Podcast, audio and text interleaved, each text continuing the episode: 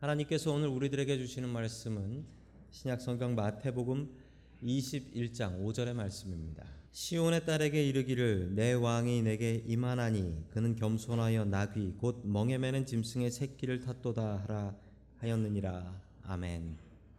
하나님께서 우리와 함께 하시며 말씀 주심을 감사드립니다. 아멘.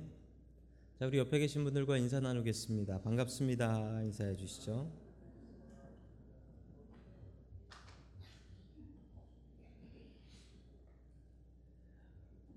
자, 오늘은 사순절 두 번째 주일입니다. 이 사순절 동안 저희들은 그 예수님의 일주일, 예수님의 마지막 일주일의 모습을 추적하고 있습니다. 지난 금요일 시간, 금요일은 어, 베다니에서 마리아가 예수님께 향유를 부었죠. 그리고 나서 토요일, 정확히 토요일은 아닙니다. 왜냐하면 유대인들은 안식일이 금요일 해지고 나서부터 토요일 해질 때까지기 때문에 어쨌든 토요일 안식일에 베다니 나사로의 집에서 계속해서 쉬셨습니다. 그 다음 주일이 되었는데 주일날 예루살렘 성에 들어가십니다. 예수님께서 예루살렘에 들어가신 것은 한두 번이 아니죠. 그러나 이번 예루살렘에 들어가시는 일은 이전에 예루살렘 들어가셨던 일과 참 많이 달랐던 것을 볼 수가 있습니다. 그 이야기 속으로 들어가 보도록 하겠습니다. 첫 번째 하나님께서 우리들에게 주시는 말씀은 주님의 일에 참여하라 라는 말씀입니다.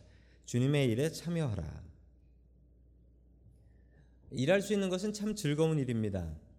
아, 요즘 인근에 있는 교회들에 여러 가지 어려움들이 많아서 제가 어, 은퇴하신 목사님 한 분을 만났는데 그 목사님께 이렇게 얘기했습니다. 목사님, 저는 목사님이 참 부럽습니다. 이 어려운 목회를 어떻게 끝까지 그렇게 은퇴까지 가셨습니까? 아, 라고 말씀을 드리니까 아, 그 목사님께서 저를 한심히 하시며 바라보시며 이렇게 말씀하셨습니다. 김 목사, 일할 수 있을 때가 좋은 거다. 쉬는 게 괴로워. 라고 말씀하셨어요. 여러분, 일할 수 있는 것은 즐거운 일인 것입니다. 여러분, 은퇴하신 분들이 공통적으로 하시는 말씀이 은퇴 늦게 해라. 더 일해야 된다. 일할 수 있을 때가 좋은 거다. 나 필요한 데가 있는 게 좋은 거다라고 말씀하십니다. 왜냐하면 여러분 일하는 게 즐겁기 때문에 그렇습니다. 하루 이틀 쉬는 건 좋지요. 그런데 계속 쉬면 좋을까요? 여러분 휴가는 좋습니다. 하루 쉬는 건 좋습니다. 그런데 계속 쉬려고 하면 그게 좋은 일일까요? 여러분 일할 수 있는 게 좋은 일입니다. 저는 신학교에 들어가기 전에 회사를 다녔었습니다. 그런데 회사를 다닐 때 회사 다니는 것도 좋은 점이 있었지만 저에게는 다른 기쁨이 있었습니다. 교회 일하고 주님의 일을 하는 게 너무 기쁘고 즐거워서 끝내는 제가 아 회사 그만두고 신학교 가서 주님의 일 해야겠다라는 마음까지 들게 되었습니다. 그 이유는 주님의 일을 하는데 즐거움이 있더라고요. 주님의 일을 하는데 즐거움이 있더라고요.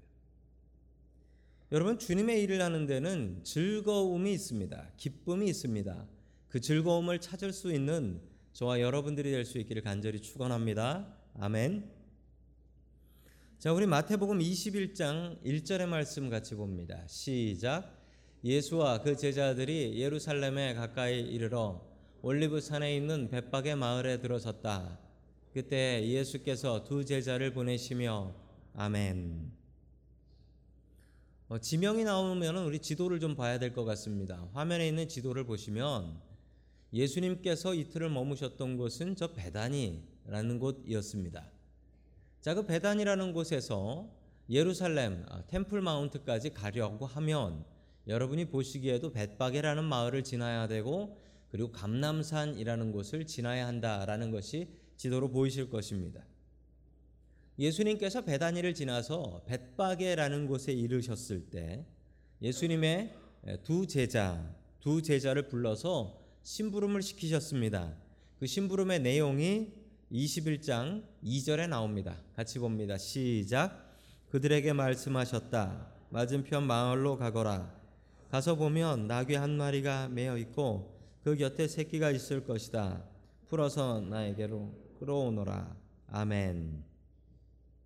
예수님께서는 이 나귀 새끼 한 마리를 찾아가지고 그 나귀 새끼를 나에게로 가져오라라고 말씀을 하셨습니다. 여러분 그런데 그냥 나귀 새끼가 아닙니다. 잘못 가져오면 도둑놈 소리 들을 이야기입니다. 어, 옛날에 소도둑이 있었답니다. 소도둑한테 너 소를 왜 훔쳤냐라고 물어보니까 제가 소를 훔친 게 아니고요. 길을 지나가다 보니까 길에 길에 그 끈이 하나 있었습니다. 그래서 제가 그 끈을 주웠죠. 그 끈을 주워 가지고 집에까지 가지고 왔는데 보니까 그 끈 끝에 소가 묶여 있었지 뭡니까? 라고 얘기하는 거예요. 여러분 이 이야기와 별로 다르지 않은 얘기입니다. 예수님께서는 워낙 기적을 많이 베푸신 분이시기 때문에 제자들은 아 아마 주님께서 다 준비하셨나 보다라는 생각을 가지고 나아가서 나귀를 찾고 그 나귀의 줄을 풀었습니다. 그랬더니 나귀 주인이 하는 말 마가복음 11장 5절입니다. 같이 봅니다. 시작. 거기에 서 있는 사람들 가운데 몇 사람이 그들에게 물었다. 새끼 나귀를 풀다니 무슨 짓이요? 아멘. 여러분 분위기가 아주 험악해졌습니다. 예수님께서 아무 준비도 해놓지 않으셨던 겁니다. 그냥 가서 나귀 새끼 줄을 풀었더니 그 중에 사람들 몇 명이 이 제자 둘을 둘러싼 거예요. 둘러싸고 지금 뭐 하는 지금 나귀 훔쳐가는 거야? 지금 뭐 하는 거요? 하고 소리를 지른 겁니다. 두 제자는 당황하지 않고 예수님께서 시키신 대로 했습니다. 예수님께서는 이렇게 시키셨죠. 마태복음 21장 3절 봅니다. 시작. 누가 너희에게 무슨 말을 하거든 주님께서 쓰려고 하십니다 하고 말하였다. 그리하면 곧 내어 줄 것이다. 아멘. 주님께서 시키신 대로 했습니다. 그 말은 주님께서 쓰려고 하십니다. 예전 성경에는 주께서 쓰시겠다. 이렇게 하면 될 거라는 것입니다. 정말 그렇게 얘기했더니 아까까지 이거 당신들 지금 나귀 새끼 훔쳐가는 거야?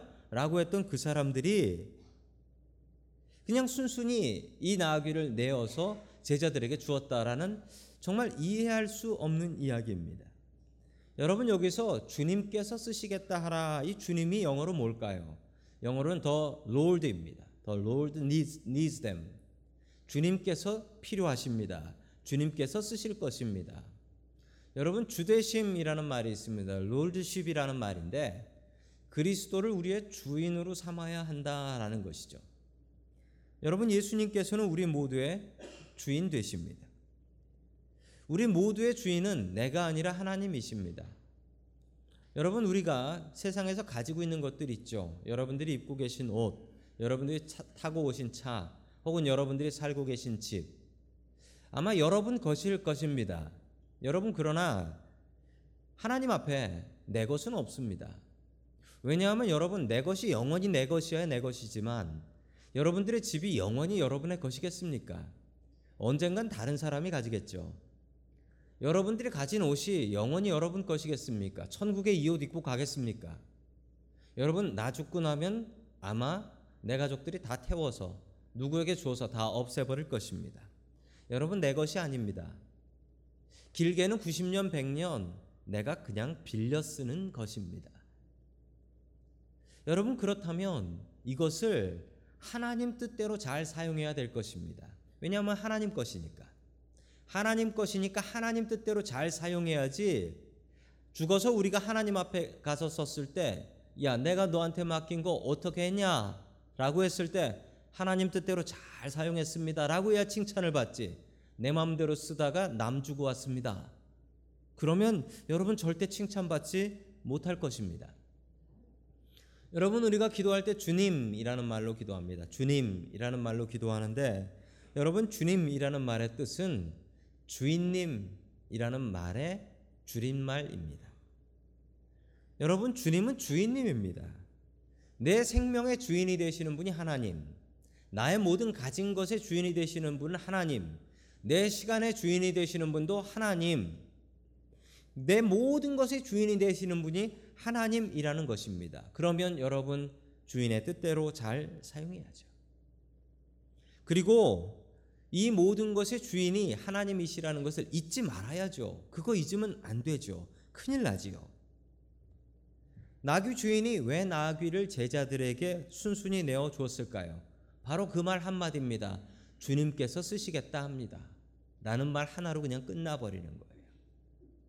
이 모든 것의 주인 대신 예수님께서 쓰시겠습니다. 라고 하니 주인도 아무 말 하지 않고 내어줍니다. 오히려 사용해 주시는 게 영광이지. 감사합니다. 내 나귀를 사용해 주셔서 감사합니다. 조금 전까지는 아니 나귀를 도둑질해라고 했던 사람이 내 나귀 사용해 주셔서 감사합니다라고 하며 순순히 나귀를 내어 주었습니다. 여러분 이 사실을 명심하십시오. 주님의 뜻대로 주님께서 나를 사용해 주시면 그것은 너무나 고맙고 감사한 일입니다. 주님의 일에 참여할 수 있는 것은 큰 영광과 기쁨이 됩니다. 제가 초등학교 5학년 때 일입니다. 초등학교 5학년 때 저희 선생님이 여자 선생님이었습니다. 이름은 잘 생각이 나지 않습니다. 여자 선생님이었는데 아주 별나고 아주 뭐 좀 이상한 선생님이었어요. 우리 반에 남학생들 둘이 있었는데 둘이 누가 잘 싸우나 보자고 싸움을 붙이기도 하셨던 분이에요. 아주 이상한 선생님이었어요. 그런데 하루는 하루는 이 선생님이 오셔가지고 우리 반에서 제일 달리기를 잘하는 녀석이 누구냐라고 하셨어요. 그랬더니 정말 우리 반에 달리기 잘하는 친구가 있었어요. 그래서 학생들이 제요라고 하면서 손가락으로 제라고 얘기를 했습니다. 그랬더니 선생님이 그 학생을 나오라 했습니다. 나오라 하시고서 그 선생님이 그 학생에게 100원짜리 하나를 쥐어주면서 너 이 100원짜리 들고 학교 앞에 있는 문방구에 가서 요구르트 하나 사와라 라고 어, 말씀을 하셨습니다. 이 학생은 그 100원짜리를 쥐고 저희 학교 운동장이 흙바닥이거든요. 흙이거든요. 그 운동장 옆으로 길이 있는데 운동장 옆으로 가지 않고 운동장을 대각선으로 질러가면서 뛰어가는데 발이 보이지 않았어요. 학생들이 다 그걸 구경하고 있었는데 그 하늘에 날아가는 구름 비행기에서 구름이 나오는 것과 같은 그 흙먼지를 내면서 다다다다다 뛰어가지고 그 학교 문 밖을 나가서 문방구에서 요구르트를 사가지고 잠시 후에 또 왔던 그 길로 따다다다다 뛰어가지고 저희 교실이 5학년이어서 5층이었거든요. 5층 꼭대기까지 헉헉대며 뛰어 올라와서 선생님께 요구르트를 드리니 선생님은 고맙다는 말도 하지 않고 바로 애들 보는 앞에서 혼자 완샷을 하셨습니다. 그러나 선생님을 원망한 사람은 아무도 없었어요. 그 뛰어온 그 학생이 그렇게 부러운 거예요. 왜 부럽냐면 달리기 잘하지. 선생님이 심부름 시켰지. 그게 저는 그렇게 부럽더라고요. 그리고서 그 학생은 그날 이후로 어깨에 힘이 들어갔습니다. 나는 달리기 잘하고 선생님이 심부름 시킨 사람이다. 라고 해서 어깨 대단한 권력자가 된 거예요. 그런데 그 선생님 이름도 기억이 안 나요. 여러분 겨우 선생님 심부름을 했을 뿐인데 이 학생 어깨에는 힘이 들어가고 다른 학생들은 부러운 눈으로 바라봤습니다. 그 선생님 이름도 기억 안 나요. 여러분 나귀 주인이 이 나귀를 왜 내어 놓았을까요? 왜 아깝지 않게 내어 놓았을까요? 이 모든 것의 주인이신 예수님께서 내 낙이 써주신다고 하는데 그게 영광이지 내 낙이 아까워서 못 드릴 게 뭐냐라는 마음이었어요. 여러분 겨우 선생님의 심부름도 이렇게 기쁘고 자랑스러운데 여러분 세상을 만드신 하나님께서 나를 사용하시는데 여러분 그게 얼마나 기쁜 일입니까? 여러분 주님의 일을 하시는 분들은 그런 기쁨으로 일하셔야 됩니다. 오늘 성가대가 아름다운 찬양으로 우리 찬양팀이 기쁜 찬양으로 하나님 앞에 영광을 돌렸습니다. 여러분 왜 하나님의 일 하십니까? 그 일 하시는 이유가 뭡니까? 여러분 기쁨입니다. 하나님의 일을 할 때 기쁨이 있어야 됩니다. 여러분 나 하나 없다고 하나님의 나라가 안 옵니까? 나 하나 없다고 하나님께서 일을 못 하시면 그분이 하나님이십니까? 나 하나 없다고 무너지지 않아요. 그렇지만 나 하나 빠지면 나만 손해입니다. 나만 손해예요. 그 하나님의 영광스러운 그 일에 내가 참여할 수 있는 것이 얼마나 기쁘고 복된 일입니까? 나귀 주인은 그것을 알았습니다. 그래서 주님께서 쓰시겠다 합니다라고 하니 두말 하지 않고 내어드렸습니다. 여러분, 주님께서 쓰신다 하면 기쁨으로 내어드려야 됩니다. 주님의 일을 하는 데는 기쁨이 있습니다. 여러분, 그 기쁨을 찾으십시오. 그리고 이 영광스러운 주님의 일에 참여할 수 있는 저와 여러분들이 될 수 있기를 주님의 이름으로 간절히 축원합니다. 아멘. 두 번째 하나님께서 우리들에게 주시는 말씀은 예수님의 겸손을 배우라라는 말씀입니다. 예수님의 겸손을 배우라. 아주 겸손한 세댁, 갓 결혼한 여자 세댁분이 계셨습니다. 아주 겸손한 세댁인데 할 줄 아는 것도 그렇게 많아요. 음식을 너무 잘해서 김치를 했는데 너무나 김치를 맛있게 한 거예요. 이웃 아줌마가 먹어보고선 너무 맛이 있어서 세댁 어쩌면 이렇게 김치를 잘할 수 있어 라고 하니 이 겸손한 세댁께서 이렇게 말씀하셨습니다. 뭐 지가 잘했나요?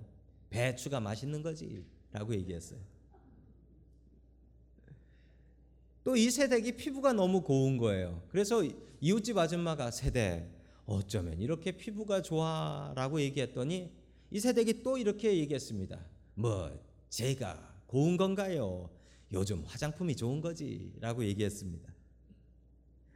1년 뒤에 이 세댁이 아기를 낳았는데 아기도 엄마를 닮아서 그렇게 이쁜 거예요. 그랬더니 이 겸손한 세댁이 또 뭐라고 얘기했냐면 지가 이쁘게 낳았나요? 지가 알아서 이쁘게 잘 나왔지. 라고 얘기를 했대요. 여러분은 이 세댁을 어떻게 생각하십니까? 겸손하다고 생각하십니까? 아니면 교만하다고 생각하십니까? 겸손은 자기를 낮추는 겁니다. 자기를 낮췄는데 왜 자꾸 미워 보이죠? 여러분 겸손이 겸손같이 느껴지지 않을 때가 있어요. 낮췄는데 낮춘 게 더 미울 때가 있어요. 어떤 때가 그러냐면 한국에서 그 입학 시험, 대학 입학 시험, SAT 그거 치고서 1등한 학생 인터뷰를 했더니 하는 말이 늘 그렇잖아요. 학교에서 가르쳐 준 대로 교과서대로 열심히 했더니 1등을 했다.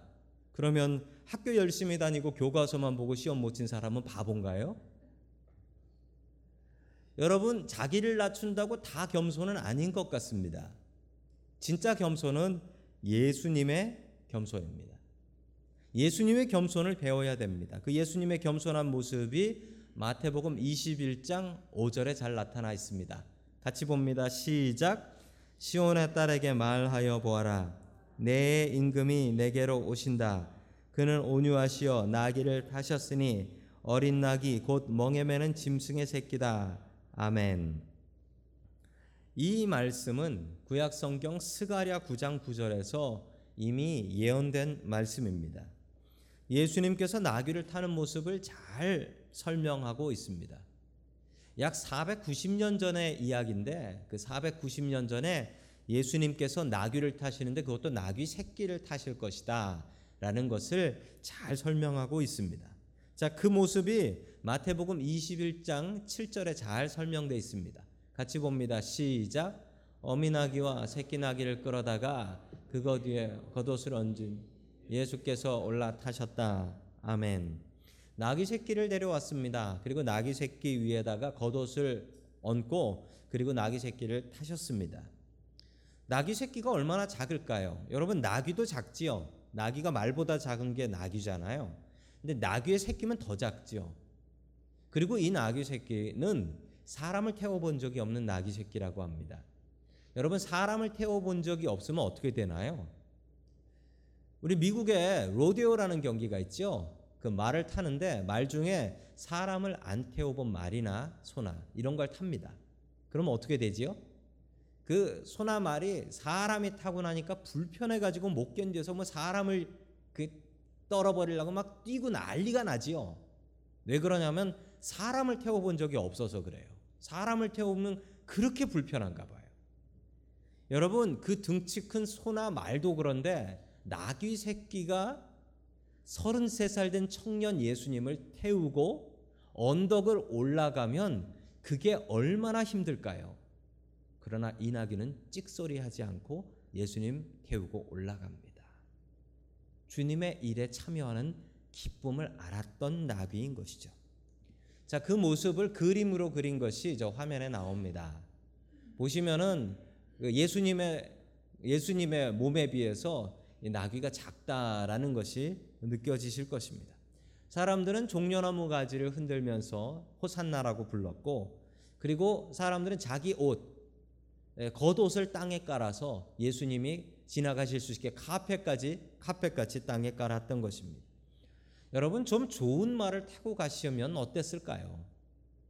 보기에도 좀 불편한 저 나귀 새끼를 타고 가셔야 됐을까요? 요즘 저런 나귀 새끼를 타고 다니면은 그 동물 학대로 아마 걸릴 거예요. 저건 동물 학대다. 저 조만한 동물을 어른이 타고 다닌다라고 해서 동물 학대로 걸릴 것입니다. 그런데 왜 예수님께서는 저런 퍼포먼스를 하셨을까요? 당시 왕들의 모습을 좀 이해하셔야 될 것 같습니다. 당시 왕들의 모습 중에 AD 70년, 서기 70년에 이런 일이 있었습니다. 예루살렘에서 로마 군대에 반란을 일으켰습니다. 로마 군인 중에 타이터스라는 장군, 이 장군이 이 폭동을 진압하러 로마에서부터 신속하게 예루살렘으로 오게 되지요. 이 타이터스라는 장군은 후에 로마의 황제가 되는 사람이기도 합니다. 이 사람은 잔인하게 예루살렘의 폭동을 진압하고 그리고 많은 물건들을 강탈해서 다시 로마로 돌아오게 되는데 그 로마로 돌아왔던 모습을 그가 황제가 되어서 어, 문으로 만듭니다. 이걸 개선문이라고 하지요. 어, 화면에 나오는 저 문이 어, 타이러스 디도의 개선문입니다. 지금도 로마 시내에 있습니다. 디도 장군이 들어올 때 왔던 지역에 저런 문을 만들었던 것이죠. 자, 그런데 이 문 안에 그림이 있습니다. 그림을 한번 보시겠습니까? 자, 저 타이터스라는 장군이 들어오는 모습인데 마차를 타고 있습니다. 그리고 말이 아주 멋진 말이 몇 마리가 있지요? 예, 네 마리가 있습니다. 즉 4마력짜리 예, 마차인 것이죠. 자, 네 마리짜리 네 마리 마차를 멋지게 타고 있는데 저 말이 얼마나 멋지고 근육이 있는지 모릅니다. 자, 그 뒤로 보면 그 뒤에 이런 그림이 있어요. 자, 예루살렘에서 어, 가져온 약탈한 물건들의 모습인데 저게 예루살렘에서 가져온 것이라는 것을 너무나 잘 알 수 있는 것은 성전에서 쓰는 촛대입니다. 저 유대인들이 성전에서 쓰는 촛대 저것을 훔쳐 가지고 왔고 그리고 앞에 보면 상자가 보이시죠? 저 상자는 뭐냐면 주님의 말씀 십계명과 아론의 쌍난 지팡이와 그리고 어, 만나 항아리가 들어있는 법궤입니다. 아크 법궤. 저걸 훔쳐 가지고 온 거예요. 그 모습을 저렇게 그림으로 표현했습니다. 즉 저렇게 전쟁을 해서 디도 장군이 이렇게 많은 것을 가지고 왔다라는 것을 보여주는 것이죠. 당시의 왕들은 저렇게 들어왔습니다. 저렇게 들어왔어요. 멋진 말을 타고 대단한 일을 했다고 내가 가지고 얻어온 것들을 사람들에게 보여주면서 과시하면서 지나갔습니다. 왕들은 이렇게 성에 들어갔습니다. 예수님께서는 이 모습을 똑같이 패러디 하셨습니다. 그런데 다른 버전으로 패러디 하셨습니다. 내가 왕이다. 그러나 나는 나귀 새끼를 탄 왕이다.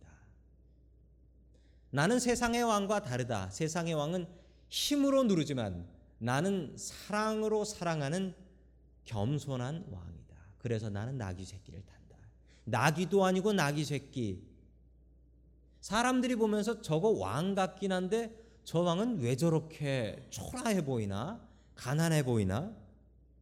예수님께서는 자신이 힘의 왕이 아니라 겸손의 왕이라는 것을 보여주기 위해서 나귀 새끼를 그 큰 어른이 뒤뚱거리며 타고 예루살렘 성을 올라가셨던 것입니다.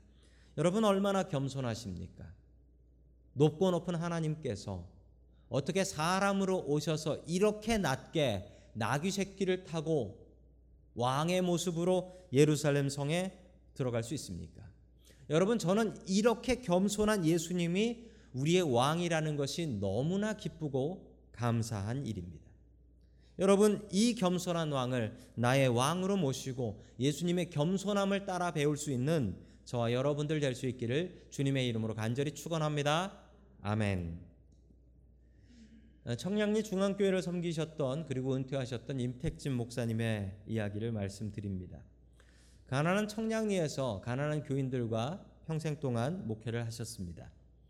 60살 생일이 되었을 때 교회에서 여전도회에서 목사님에게 금반지를 하나 해드렸습니다. 목사님의 반지가 없으세요. 그래서 금반지를 하나 해드렸습니다. 그 다음 주일날 목사님께서 주일 예배 설교를 하러 올라오시는데 금반지를 끼지 않고 금반지를 쥐고 올라오셨어요. 금반지를 쥐고 올라오셔서 이렇게 설교하셨습니다. 저에게 금반지를 선물해 주셔서 참 감사합니다. 그런데 제가 이 반지를 낄 수가 없습니다. 한 달에 쌀 한 포대라도 사 드리지 않으면 먹고 살 수 없는 가난한 가정이 저희 교회에 50가정이나 있습니다. 그런데 제가 그분들 가정에 신방 갈 때 이 금반지 끼고 가서 신방하고 그리고 설교할 때 이 금반지 끼고서 설교하면 그분들이 어찌 은혜를 받으시겠습니까? 저는 이 반지 끼고 목사 못합니다. 라고 하며 울면서 설교하시고 금반지 강대상에 놔두고 가셨어요. 이거 팔아서 쌀 사서 가난한 사람들 주십시오. 라고 하며 금반지 빼놓고 내려가셨어요. 저는 그 이야기를 듣고 반지를 안 끼기로 작정을 했습니다. 반지가 하나 있었는데 결혼 반지가 있었는데 제 아내가 제 걸 끼고 다니다 잊어버렸습니다. 없습니다. 사주실 생각도 하지 마세요. 겸손한 사람에게는 향기가 납니다. 향수 뿌리고 다니라는 말이 아닙니다. 겸손한 사람은 향기로운 냄새가 나서 그 사람 옆에 가면 즐겁고 기쁘고 평안합니다. 교만한 사람에게서는 나쁜 냄새 악취가 납니다. 옆에 가기가 싫어요. 가면 잘난 척하기 때문에. 여러분, 예수님의 겸손이 최고의 겸손입니다. 예수님의 겸손을 배우십시오. 무조건 낮추십시오. 예수님처럼 자신을 놓치, 높이 지 않고 겸손한 사람 될 수 있기를 주님의 이름으로 간절히 축원합니다. 아멘.